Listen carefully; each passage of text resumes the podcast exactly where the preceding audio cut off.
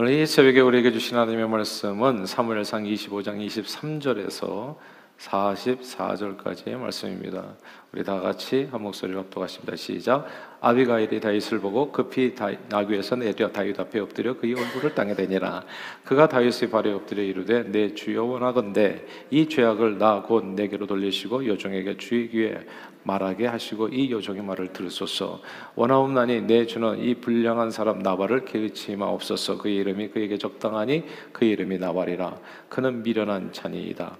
여종은 내 주께서 보내신 소년들을 보지 못하였나이다. 내 주여 여호와께서 살아계심을 두고 맹세하노니 내 주도 살아계시거니와 내 주의 손으로 피를 흘려 친히 보복하시는 이를 여호와께서 막으셨으니 내 주의 원수들과 내 주를 헤아려 하는 자들은 나발과 같이 되기를 원하나이다. 여종이 내 주께 가져온 이 예물을 내 주를 따르는 이 소년들에게 주게 하시고 주의 여종의 허물을 용서하여 주옵소서.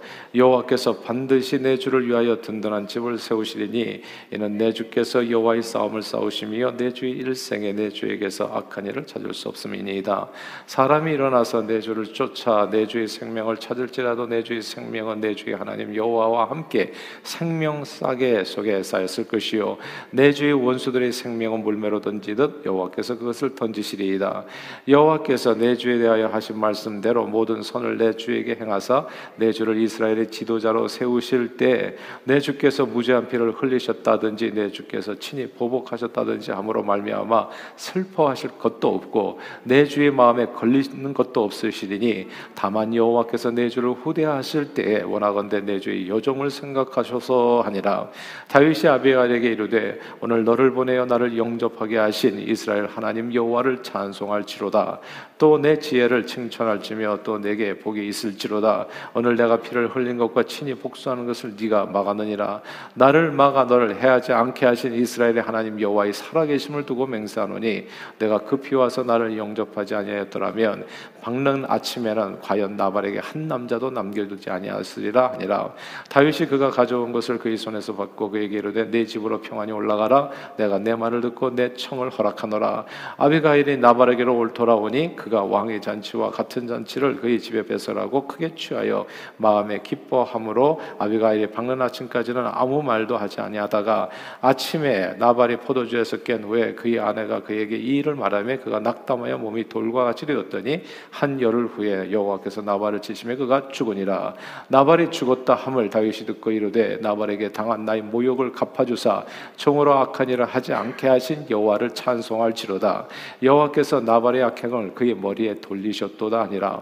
다윗이 아비가일을 자기 아내로 삼으려고 사람을 보내어 그에게 말하게 하며 다윗이 전령들이 갈렙에 가서 아비가일에게 이르되 그에게 말하여 이르되 다윗이 당신을 아내로 삼고자 하여 우리를 당신께 보내더이다 하니 아비가일이 일어나 몸을 굽혀 얼굴을 땅에 대고 이르되 내 주의 여종은 내 주의 전령들의 발 씻길 종이니이다 하고 아비가일이 급히 일어나서 나귀를 타고 그를 뒤따르는 처녀 5과 함께 다윗의 전령들을 따라가서 다윗의 아내가 되니라.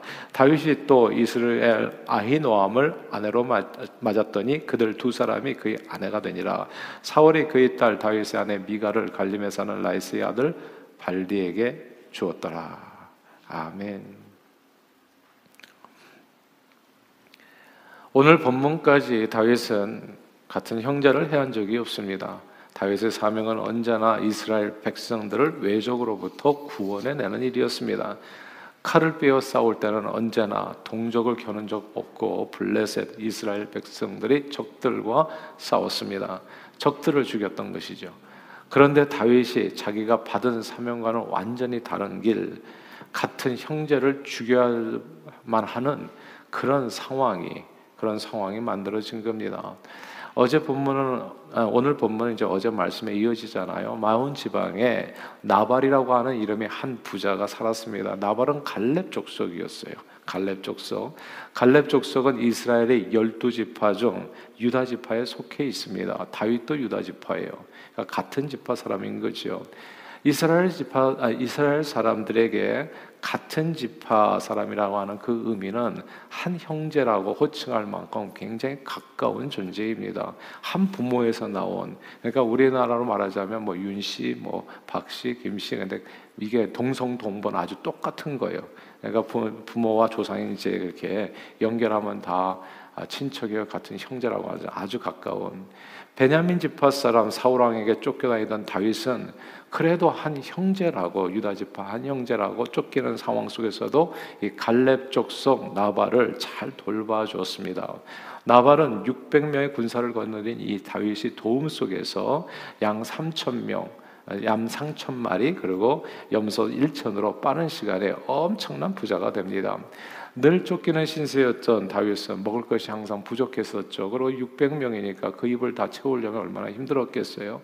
그러나 힘들게 살아가다가 나발이 추수 때 큰 잔치를 연다는 그런 이야기를 듣고, 그리고 부하 몇 명을 보내서 최대한 자세를 낮추고 예를 갖추어서 은혜를 얻게 하라, 먹을 것을 청하게 됩니다. 다윗이 먹을 것을 요청한 것은 여러 가지 면에서 매우 당연한 일입니다. 당연히 달라고 해도 되는데, 그러나 자세를 낮추어서 이제 먹을 것을 청했던 거예요. 다윗이 그렇게 할 수 있었던 이유, 같은 지파 사람들이고 형제이기도 하고 실제로 나발의 사람들을 위해서 나발의 사람들을 선대해서 밤낮으로 저들이 담이 되어서 나발의 소유를 지켜주었었기 때문에 이제 이 호의해준 일만 해도 사실 큰일이었잖아요. 그래서 나발의 성공이라고 하는 것은 이 다윗의 비호 아래에서 이루어졌다고 해도 과언이 아닌 겁니다. 그런데 나발은 매우 거만한 말로, 매정한 말로 이 다윗의 간절한 청을 거절합니다. 나발이 어제 얘기했던 얘기, 어제 말씀을 통해서 여러분 다 들으셨겠지만 내 떡과 내 물과 내 사람을 위해서 잡은 내 고기, 이렇게 얘기하거든요. 내 떡, 내 물, 내 고기, 이 내 것을 갖다가 어디에서 왔는지도 모르는 사람들에게 줄 수 없다고 거부합니다. 나발이 자신의 소유를 내 떡, 내 고기, 내 물이라고 표현했다는 점을 우리가 주목해야 된다고 어제 말씀 우리가 같이 들었었죠. 그러나 이 세상에 그 누구에게도요 내 떡, 내 물, 내 소유는 없습니다. 여러분이 타고 다니는 내 집이라고 할지라도 이런 얘기를 잘 들어보세요. 그게 과연 내 집인가? 그럼 내가 가지고 있는 내 모든 것이 과연 내 것인가를 한번 잘 생각해 보세요. 어제 참 이렇게 말씀을 잘 전해주셨는데 사무엘이 관통하는 주제는 하나님이 왕이시라는 거예요. 하나님이 주인이라는 뜻이거든요.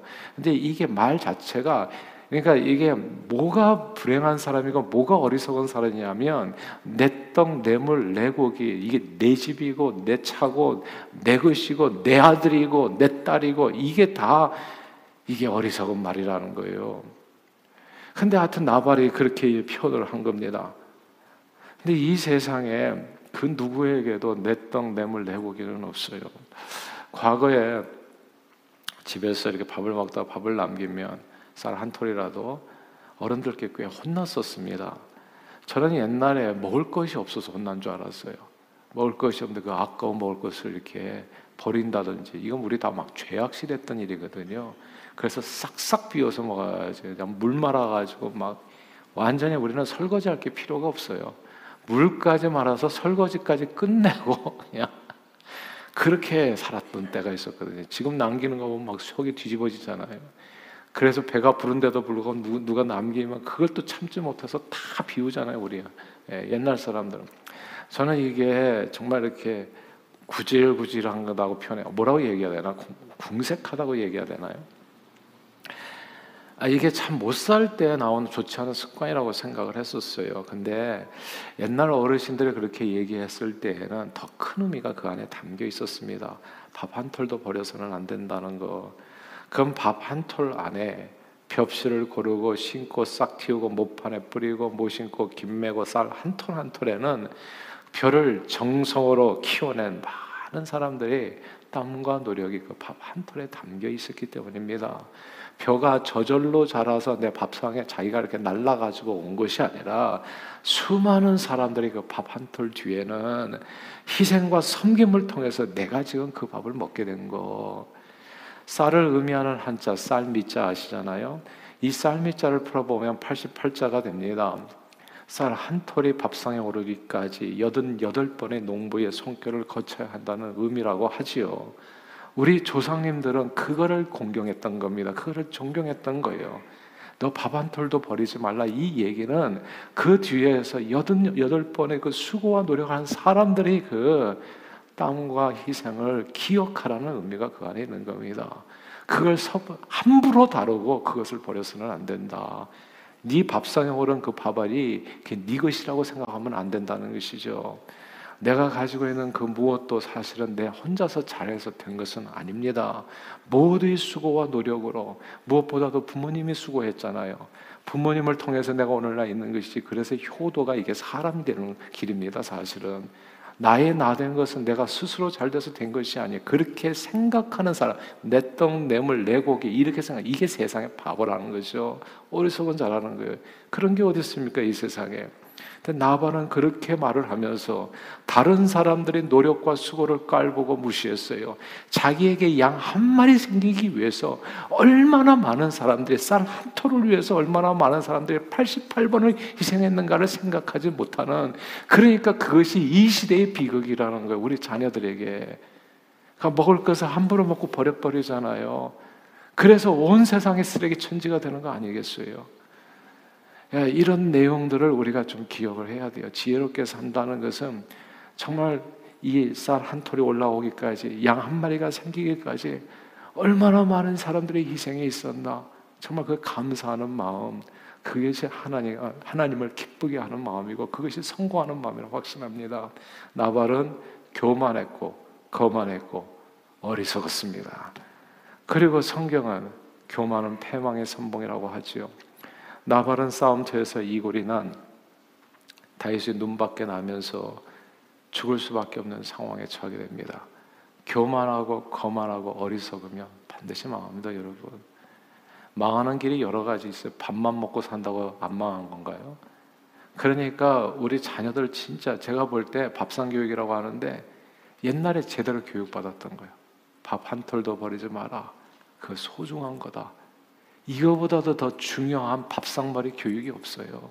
감사하면서 살아라. 너 네가 잘해서 밥 먹고 사는 거 아니다. 이거 수많은 사람들의 땀과 눈물의 헌신이다. 이게 우리가 밥상에서, 그래서 밥 한 톨 버리면 죄다라고 그렇게 가르쳐준 거예요. 먹고 살 것이 없어서가 아니라 이런 내용을 제대로 가르쳐줘야 그 아이가 사람이 되죠. 사람이. 요즘 보면은 이게 사람 된 아이들이 별로 없잖아요. 이런 내용들을 우리가 좀 기억하고 살아야 되지 않을까 싶어요. 아무튼 나발은 어리석은 사람. 그럼 결국 망할 수밖에 없는 겁니다. 지금 현재 부자가 무슨 의미가 있겠어요? 근데 이게 보세요. 나발은 이제 죽기 바로 일보 직전, 다윗이 칼을 뽑았잖아요. 한 명도 살려두지 않겠다. 근데 다윗의 입장에서도 이 싸움은 별로 탐탁지 않은 전쟁이에요. 비록 상대에게 모욕을 당했다는 수치심에서 칼을 빼어서 나발의 식솔들을 모두 해하기로 결심했지만, 처음으로 다윗에게 있어서는 처음으로 블레셋 족속이 아닌 자기 동족을, 자기 형제를 죽여 하는 일이 되었기 때문입니다. 만약에 다윗이 이때 나발의 식솔들을 모두 해하였다면, 이건 앞으로 다윗이 왕이 된 후에도 앞으로 죽는 날까지 다윗의 앞날에 큰 오점으로 나올 수 있는 사건이었습니다. 정말 다윗은 이제 만약 이게 죽였다면 사울 왕에게 미움받아 억울하게 도망다니는 착한 사람이 아닙니다. 이 만약에 다 죽였다면 이제 진짜 도적대의 두목이 되는 거예요. 옛날 그 마적대들처럼 선량한 같은 동족들을 괴롭히고 죽이고 그 소유를 빼앗는 악당이 될 수도 있는, 누가 알겠어요 사정은. 결과적으로는 같은 동족을 죽인 거거든요. 같은 유다 지파, 같은 형제를. 피차 물고 먹으면 멸망할까 주의하라고 양쪽이 모두 망할 수 있는 그런 상황이 벌어진 겁니다. 다윗은 그런데 기왕에 칼을 뽑았기 때문에 이제 뒤로 물러가는 길은 없어요. 이제 악당이 되는 길밖에 없는 겁니다. 그렇게 형제를 상대로 복수극을 펼치려는 바로 그때 나발의 지혜로운 아내 아비가일이 나서서 이 참극을 면하게 됩니다. 다윗은 아비가일의 지혜로운 말에 화를 누그러뜨리고 군사를 물리고 물러가게 되지요. 어리석은 자 나발은 하루 종일 술 마시고 잔치하고 누웠다가 그 다음날 전날에 어떤 사태가 벌어졌는지를 이제 나중에 듣게 되고 큰 충격을 받습니다.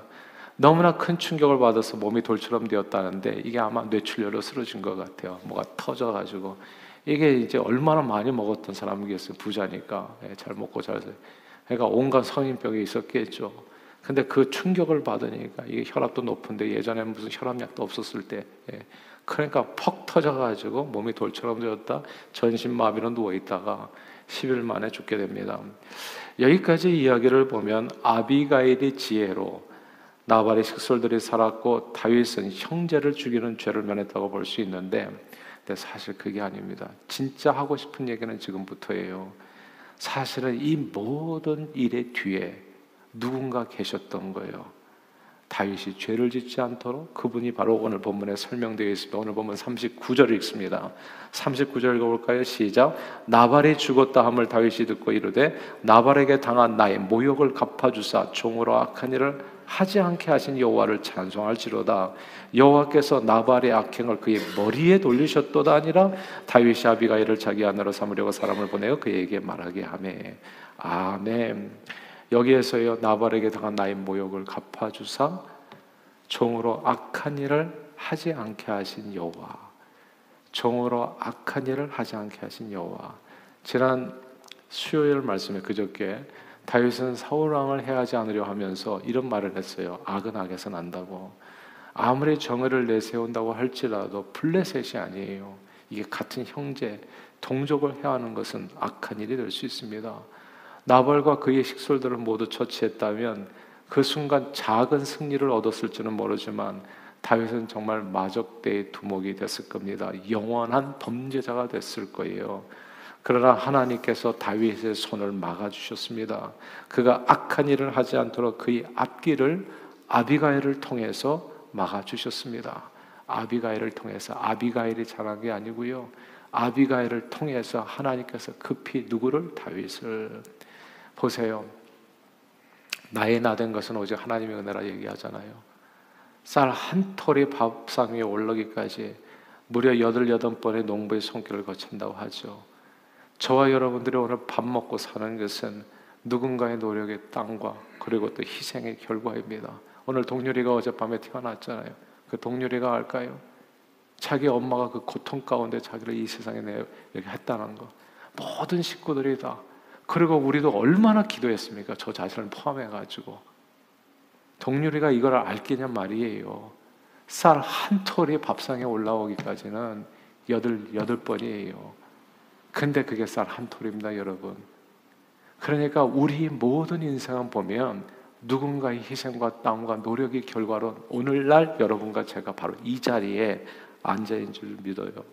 그것은 하나님의 은혜입니다. 하나님의 은혜예요. 제가 늘 드리는 얘기지만 사람은 누구나 완전히 선한 사람도 없고 완전히 악한 사람도 없어요. 사람은 선할 때도 있고 악할 때도 있죠. 남편이 이뻐 보일 때도 있고 미워 보일 때도 있고. 이거 다 그런 거예요. 근데 사람이 가만 보니까 사람은 악해서도 죄를 짓지만 약해서도 죄를 짓더라고요. 다윗은 오늘 범죄자가 될 뻔했어요. 사람은 누구나 다 죄인이 될 수 있습니다. 우리가 손가락질할 게 없어요. 그런 상황이 만들어지면 사람 죽이는 거예요. 그리고 그냥 마적대 두목이 되는 겁니다. 근데 그걸 누가 막아준? 하나님이 막아준 거예요. 오늘날 저와 여러분들이 오늘 예배 자리에 와가지고 이 정도로 예배드리고 바르게 살아갈 수 있는 것은 내가 잘해서가 아니라는 걸 꼭 기억하시기를 바라요. 하나님께서 우리의 손과 발을 막아서 악한 길에서 지켜주셨기 때문에 그래도 건강한 시민으로 오늘 이 자리에 있게 된 겁니다. 쌀 한 톨이 8번이 농부의 수고인데 저와 여러분들의 삶은 이미 하나님의 손길에서 8번이 아닙니다. 수억 번의 하나님의 손길로 인해서 오늘 저와 여러분들 이 자리에 있는 줄 믿어요. 그러기에 늘 하나님의 은혜에 감사하면서 오늘도 주님을 의지해서 주님 앞을 찬양하면서 하나님께 내 손을 지켜주신, 그래서 오늘 이 자리까지 나를 있게 해주신 그 하나님의 내 만만 감사와 영광 돌리며 주님을 의지해서 오늘도 승리하는 하루, 멋진 하루 누리시는 저와 여러분들이 다 되시기를 주 이름으로 축원합니다. 기도하겠습니다. 하나님 아버지, 고맙고 감사합니다. 오늘도 주님 앞에 와서 귀한 메시지를 받습니다. 나의 나 된 것은 오직 하나님의 은혜다. 나도 얼마든지 담 뛰어넘어서 도적질하고 사람을 해하고 상해할 수 있는 사람이었는데 주님께서 우리 팔과 다리를 지켜주시고 보호해 주셔서 정말 악한 자는 악한 자대로 하나님께서 갚으셔서 다 해결해 주시고 우리를 지켜주셔서 오늘 이 자리까지 이르게 해 주셨습니다. 쌀 한 톨만 8번의 농부의 수고가 아니라 우리 인생 자체가 하나님의 수고와 땀의 결실로 오늘 우리가 이 자리에 있는 줄 믿습니다. 감사로 하나님께 만만히 영광을 돌리며 오늘도 오직 주님을 의지해서 삶을 들여 헌신하여 쓰임받기를 원하오니 성령님 주장해 주시어서 오늘도 주 안에서 복되고 즐거운 하루가 되어줄 수 있도록 우리의 삶을 온전히 주장해 주시고 인도해 주시옵소서. 예수 그리스도 이름으로 축복하며 기도하옵나이다. 아멘.